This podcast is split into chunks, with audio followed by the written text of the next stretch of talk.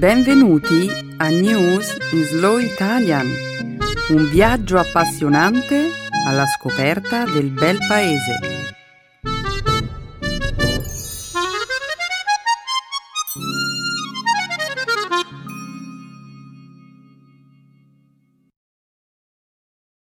Oggi è giovedì 2 febbraio 2017. Benvenuti a una nuova puntata di News in Slow Italian. Un saluto a tutti i nostri ascoltatori. Benvenuti alla trasmissione. Ciao a tutti. Prima di iniziare il programma di oggi, vorremmo parlarvi di una nuova funzione che abbiamo lanciato questa settimana. Speaking Studio. Esatto Stefano, Speaking Studio. Vuoi spiegare tu ai nostri ascoltatori di che cosa si tratta? Con piacere. Allora, amici, immaginate una situazione di questo tipo. State leggendo un dialogo tra me e Benedetta sul nostro sito. Qualsiasi tipo di dialogo? Sì. Un commento su una notizia di attualità, un dialogo grammaticale o una conversazione che esplora il significato di un'espressione idiomatica. Se la conversazione vi sembra interessante e avete voglia di leggerla interpretando il mio ruolo, o meglio, il ruolo di Stefano, beh, in quel caso, che cosa dovete fare? Beh, cercare una benedetta. Esatto! In altre parole, quindi, potete scegliere di collegarvi su Speaking Studio e mettervi in contatto in tempo reale con un altro abbonato al nostro programma che leggerà le battute di Benedetta nel dialogo che avrete scelto. Che bello! È come partecipare a un gioco di ruolo. Sì, potrete fare pratica e divertirvi su Speaking Studio e così sviluppare la sicurezza necessaria per poi eh, passare all'opzione Advanced Speaking Studio, uno spazio dove potrete intrattenere una conversazione dal vivo in forma completamente libera a partire dagli argomenti che sono stati esplorati nell'ambito del programma di livello avanzato. Grazie dell'ottima spiegazione, Stefano. Ma adesso occupiamoci della trasmissione di oggi. Sì, buona idea. Oggi commenteremo l'ordine esecutivo sull'immigrazione emesso dal presidente Trump, così come la confusione e le innumerevoli manifestazioni di protesta che il provvedimento ha generato. Parleremo inoltre degli sviluppi della corsa presidenziale francese. In seguito parleremo del Doomsday Clock, l'orologio dell'Apocalisse, un simbolo creato negli anni 40 da un gruppo di scienziati nucleari per quantificare la prossimità del nostro pianeta a una catastrofe. In questo momento sull'orologio mancano due minuti e mezzo alla mezzanotte.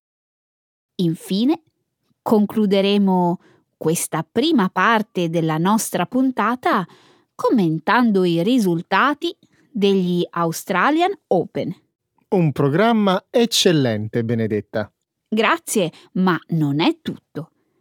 Il segmento grammaticale ci illustrerà con numerosi esempi l'argomento che abbiamo scelto di esplorare questa settimana, i verbi speciali conoscere e sapere. Infine, a conclusione della puntata di oggi, esploreremo una nuova espressione idiomatica. Per sommi capi. Perfetto. Allora Stefano, sei pronto? Prontissimo. In questo caso diamo inizio allo spettacolo.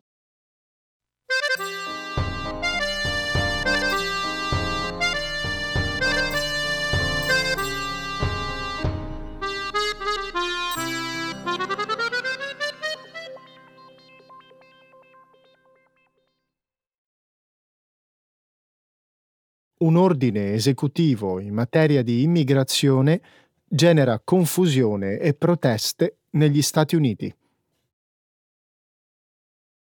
Lo scorso venerdì, il presidente degli Stati Uniti Donald Trump ha firmato un ordine esecutivo che vieta ai profughi l'ingresso nel paese per 120 giorni, vietando inoltre a tempo indeterminato l'ingresso dei cittadini siriani. Lo stesso ordine esecutivo blocca per 90 giorni l'accesso al paese per tutti i cittadini provenienti da sette paesi a maggioranza musulmana. Il provvedimento ha scatenato un clima di confusione generalizzata nel corso del fine settimana, a mano a mano che le persone il cui profilo corrispondeva alle caratteristiche menzionate nel provvedimento presidenziale venivano fermate negli aeroporti statunitensi, oppure veniva impedito loro di imbarcarsi su un volo diretto verso gli Stati Uniti. Il provvedimento avrebbe lo scopo di prevenire gli attentati terroristici negli Stati Uniti. Eppure nessuno dei paesi menzionati nell'ordine esecutivo Iraq, Iran, Libia, Somalia, Sudan, Siria e Yemen può essere collegato ad un atto terroristico commesso negli Stati Uniti nel corso degli ultimi vent'anni. L'ordine fa riferimento agli attacchi terroristici dell'11 settembre 2001. Tuttavia, i paesi d'origine degli attentatori, l'Arabia Saudita, l'Egitto, il Libano e gli Emirati Arabi Uniti, non figurano nel testo del provvedimento. La misura ha scatenato numerose manifestazioni di protesta a Boston, New York e in molte altre città americane. Nella giornata di martedì, alcuni alti funzionari hanno ricevuto una nota ufficiale, firmata da oltre 900 diplomatici statunitensi, nella quale si afferma che l'ordine presidenziale non contribuirà a migliorare la sicurezza degli Stati Uniti. Fino ad ora Donald Trump ha fatto esattamente quello che aveva promesso di fare, ma questo provvedimento è stato implementato in modo avventato e ha generato una situazione di caos inutile. Pensa che alcune delle persone detenute negli aeroporti avevano un permesso di residenza permanente negli Stati Uniti. Ti riferisci agli immigrati in possesso di green card, vero? Sì, di fatto tutte queste persone hanno già superato numerosi controlli. Soltanto nella giornata di domenica la Casa Bianca ha annunciato che l'ordine esecutivo non si applica ai residenti permanenti. L'obiettivo di prevenire un attacco terroristico a me sembra legittimo e, secondo un sondaggio della Reuters, il numero di americani che appoggia il provvedimento supera quello di coloro che lo criticano, ma non è certo questo il modo corretto di fare le cose. I sette paesi interessati dall'ordine esecutivo presidenziale non hanno dato luogo a un solo atto di terrorismo all'interno degli Stati Uniti in oltre due decenni. Questi sette paesi erano stati indicati dall'amministrazione Obama.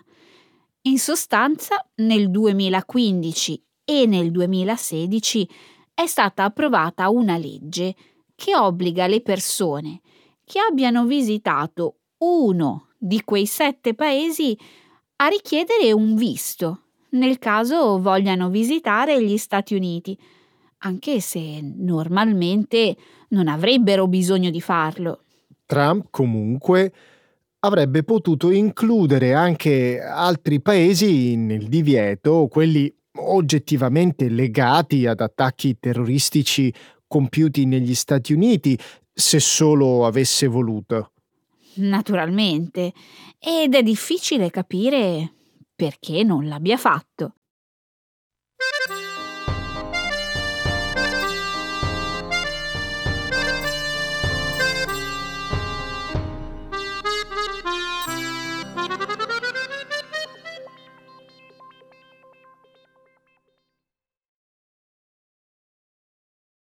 La corsa presidenziale francese si inasprisce al profilarsi di un'indagine giudiziaria per François Fillon. François Fillon, il candidato che rappresenta il centrodestra, nonché ex favorito alla presidenza francese, è stato accusato di aver agevolato dei versamenti di denaro diretti a sua moglie per delle collaborazioni che in realtà la donna non avrebbe svolto. I fatti in questione avrebbero avuto luogo durante il periodo in cui Fillon occupava la carica di parlamentare. Lo scandalo compromette ora le possibilità di Fillon di vincere le elezioni presidenziali della prossima primavera. Secondo il quotidiano francese Le Canard Enchaîné, Fillon, negli anni tra il 1988, 1988 e il 2013, avrebbe fatto versare a sua moglie Penelope una somma pari a 831.000 euro come compenso per lo svolgimento dell'attività di assistente parlamentare. Tuttavia, non esistono testimonianze né prove concrete a conferma di nessuna attività lavorativa svolta dalla donna. La scorsa settimana il procuratore finanziario francese ha avviato un'indagine preliminare, mentre la polizia, nella giornata di martedì, ha sequestrato alcuni documenti parlamentari al fine di svolgere ulteriori indagini. Fillon ha negato ogni accusa, ma ha anche promesso di abbandonare la campagna elettorale se verrà avviata un'indagine penale formale nei suoi confronti. Un sondaggio svolto all'inizio di questa settimana indica che Fillon si trova ora in una posizione di svantaggio rispetto ai suoi rivali, Marine Le Pen, la leader dell'estrema destra, e il candidato centrista Emmanuel Macron. È uno scandalo incredibile. Sì, l'immagine pubblica di Fillon ha subito un grave colpo. Eh, molti elettori che avevano pensato di poter credere in lui, ora mettono in dubbio la sua integrità. E quali possono essere le conseguenze di tutto questo per Macron e Le Pen? Se vincono il primo turno elettorale, chi dei due poi avrebbe più possibilità di vincere il secondo turno?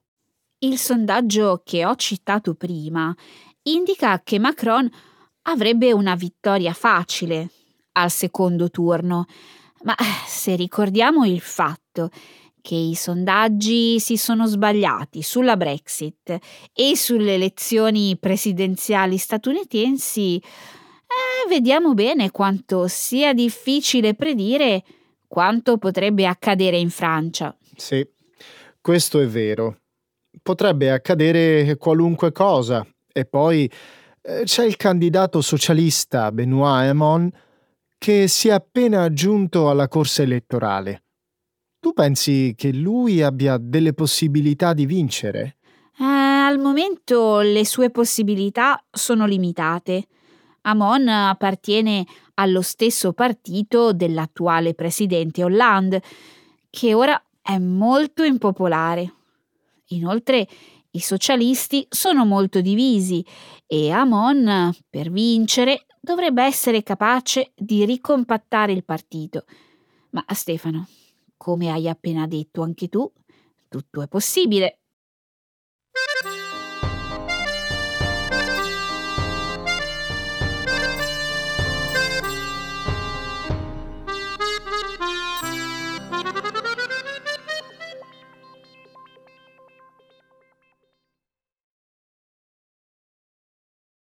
Il Doomsday Clock si avvicina di 30 secondi alla mezzanotte.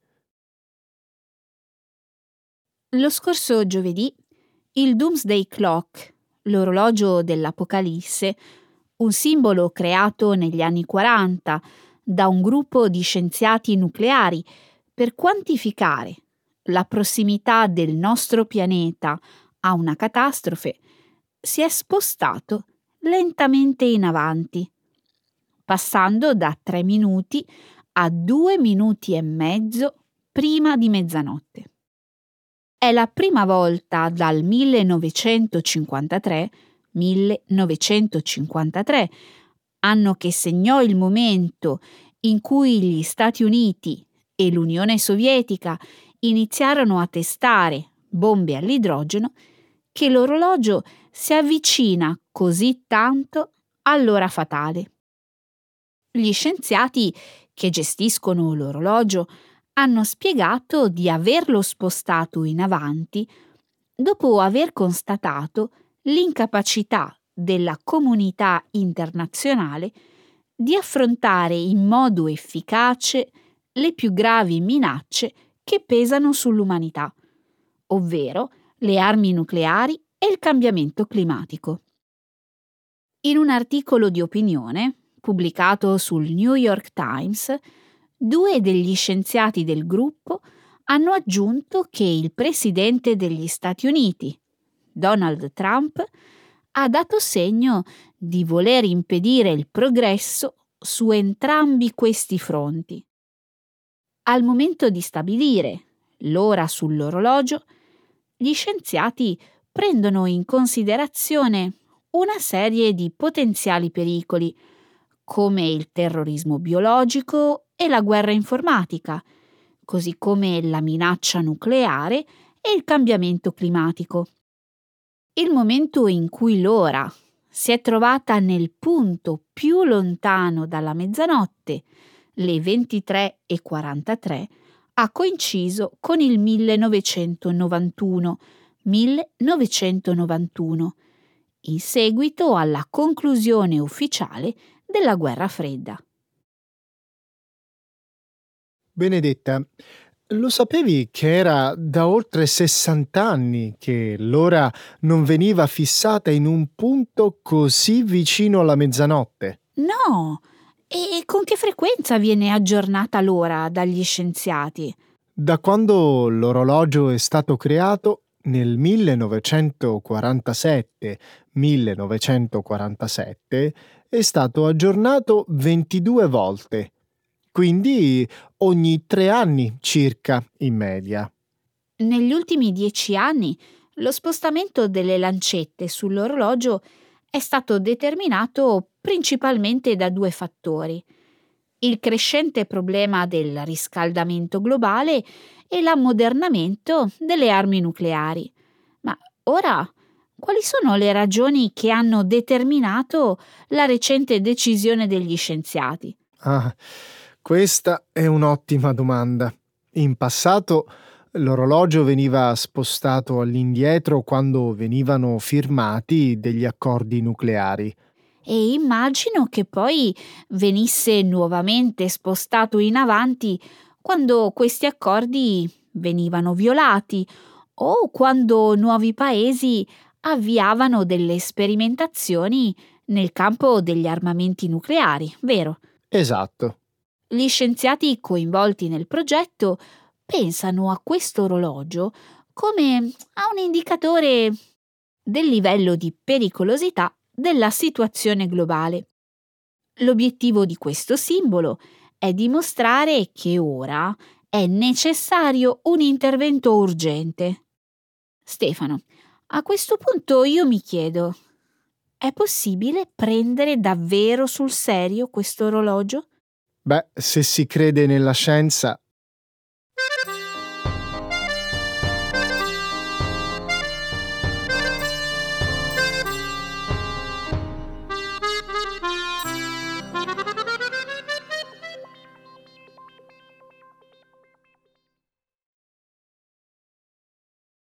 Roger Federer e Serena Williams vincitori degli Australian Open.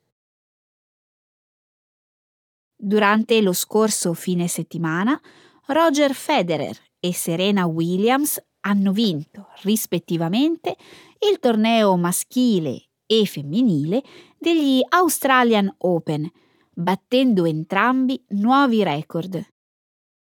Le due vittorie segnano un ritorno per entrambi gli atleti che di fatto prima dell'inizio di questo torneo, erano rimasti lontano dalle scene agonistiche per diversi mesi a causa di infortuni. Sabato scorso Serena Williams ha sconfitto la sorella maggiore Venus, vincendo così il suo settimo titolo agli Australian Open.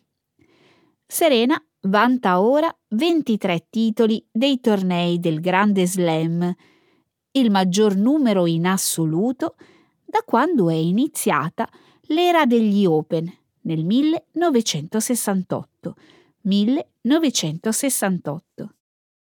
Il termine Open si riferisce al fatto di consentire ai giocatori professionisti di competere anche con dei tennisti non professionisti. Williams ha anche riguadagnato il suo posto come numero uno al mondo, che era stato conquistato lo scorso settembre dalla tennista tedesca Angelique Kerber. La scorsa domenica Federer ha battuto il suo rivale di sempre, Rafael Nadal, vincendo il suo quinto titolo agli Australian Open, così come il diciottesimo titolo del grande slam della sua carriera. Un record unico tra i giocatori del torneo maschile. Federer, che non partecipava ad un torneo ufficiale da oltre un anno e mezzo, prima degli Australian Open occupava il diciassettesimo posto nella classifica mondiale. Tu hai visto le partite, Benedetta? Ho visto una parte della finale femminile. In un primo momento l'impressione era che si trattasse di una gara molto paritaria, anche se in realtà Serena ha vinto in due soli set.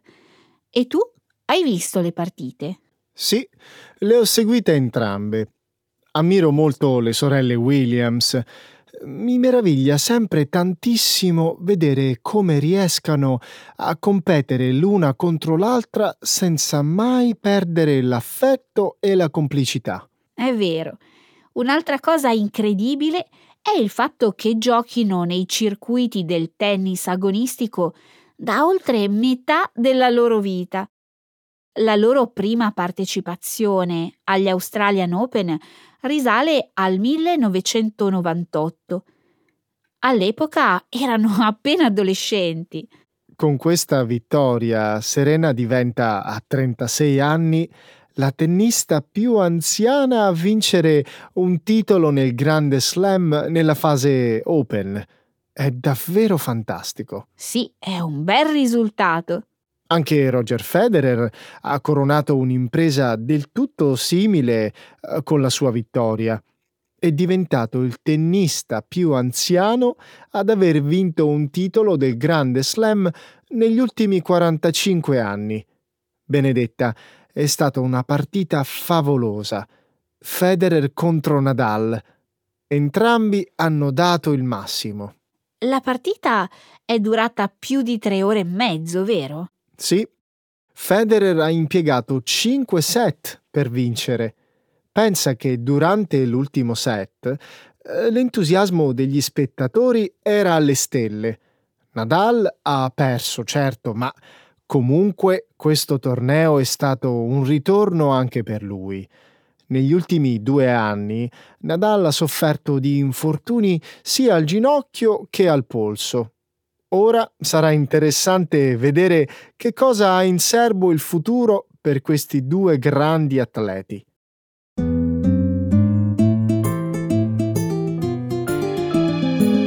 Adesso la grammatica. Per capire le regole di una lingua poetica.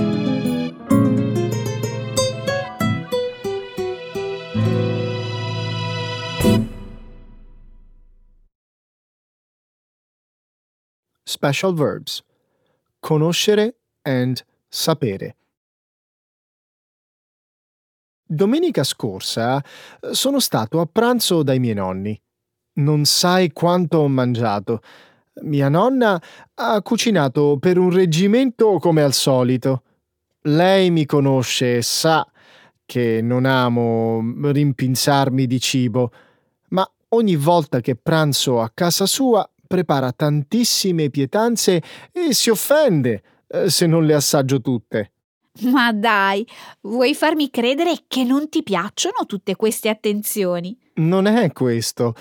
So che mia nonna eh, lo fa per me, per coccolarmi, ma non vuole proprio capire che i giovani oggi vogliono altro. Mm, spiegati meglio.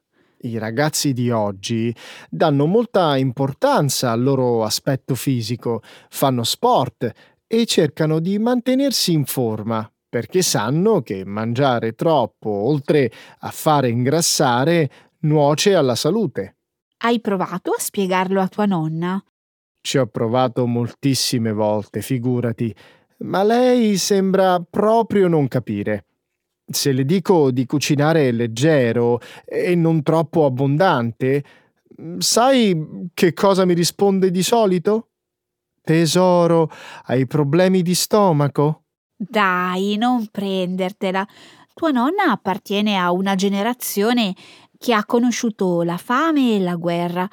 Il cibo che ti offre in abbondanza è solo un modo per dimostrarti il suo affetto. Ma questo lo so, lo so.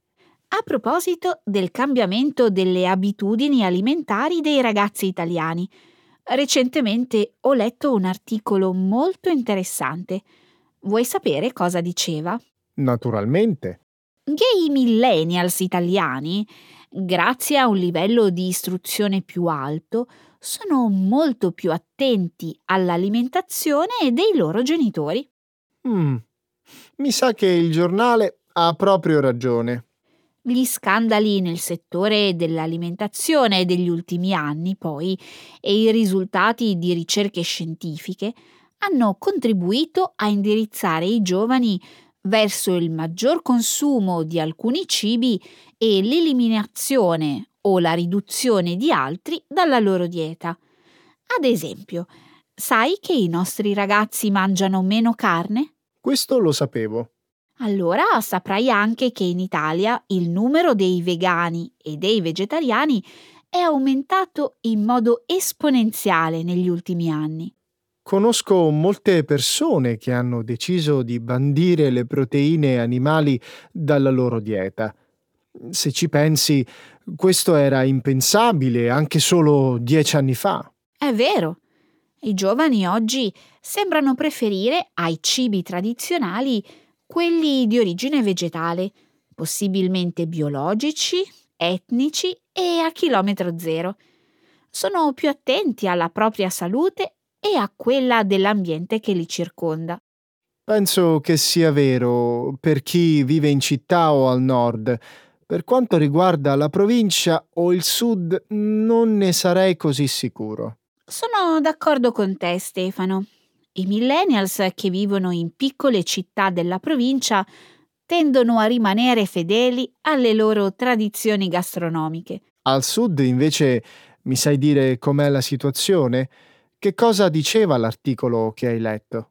Beh, sembra che la gente del mezzogiorno italiano presti meno attenzione all'alimentazione, continuando a preferire pasti abbondanti a base di cibi molto calorici, tipici della loro tradizione gastronomica. Dati recenti del Ministero della Sanità hanno evidenziato un tasso maggiore di obesi tra gli abitanti del meridione rispetto a quelli delle regioni del settentrione. Davvero? Figurati che pensavo il contrario.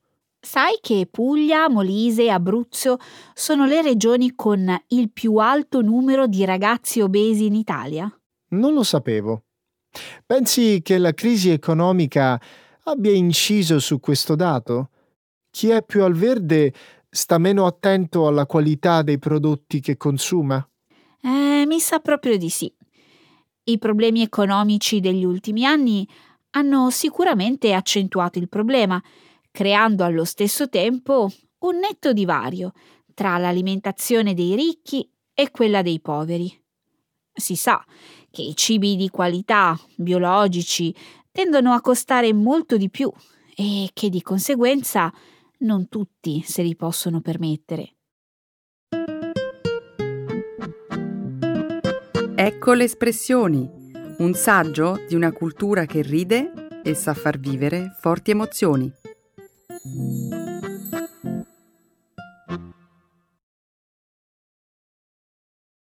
Per sommi capi. In brief, without going into details. Hai mai sentito parlare di Italian sounding? Mm, confesso di no. È la prima volta che sento questa espressione. Ha forse a che fare con il suono o la melodia della lingua italiana? No, mm, sei del tutto fuori strada. Ovviamente riguarda l'Italia, ma non ha nulla a che vedere con il canto o la musica. Mm, davvero non saprei. Dammi un suggerimento. Diciamo che questa espressione indica tutto ciò che suona come italiano, ma che non è detto che lo sia per davvero. Non ci sto capendo niente, Stefano.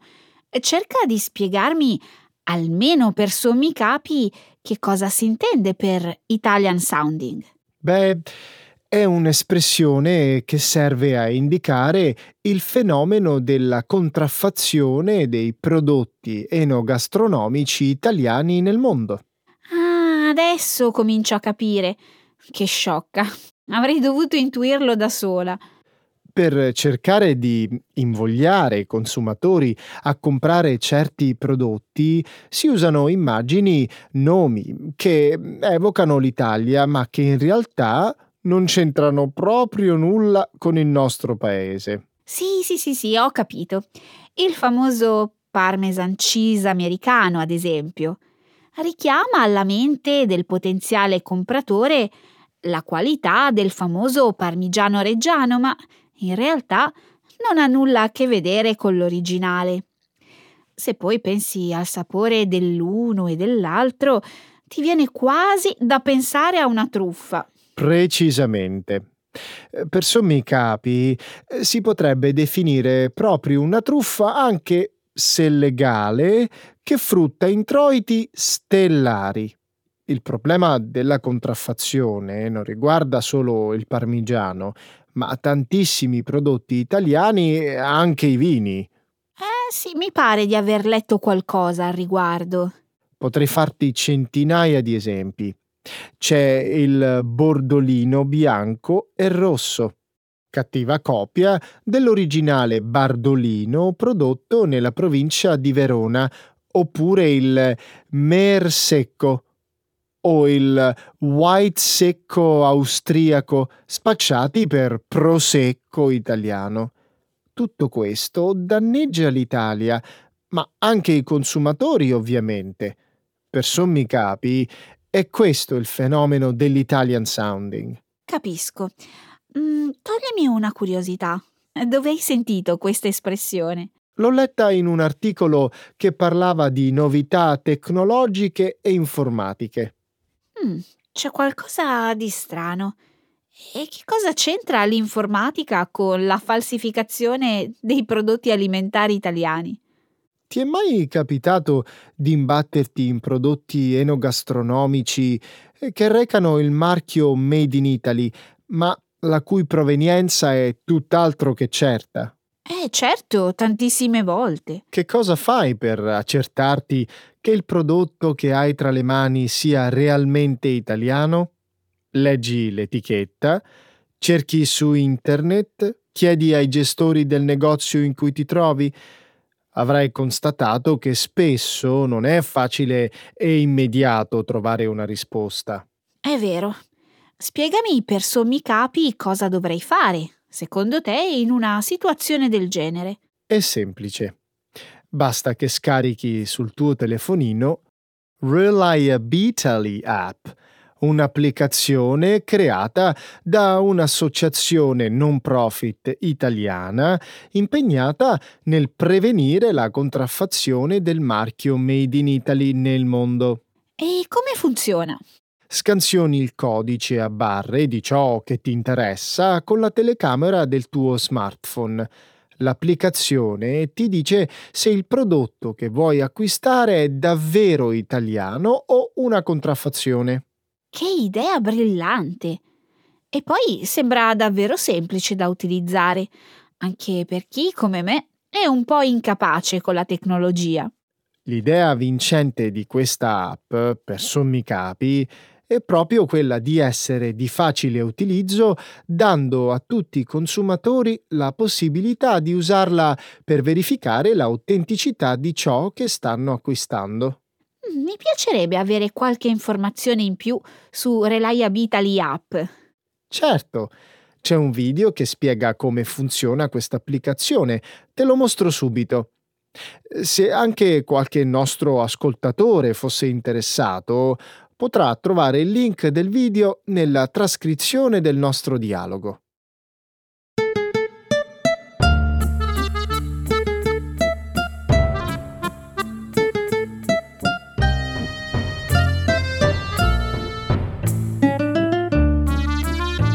Bene, tempo finito anche questa settimana, Stefano. Ebbene sì, è ora di salutare. Ciao a tutti. Ci sentiamo di nuovo la settimana prossima, vi aspettiamo.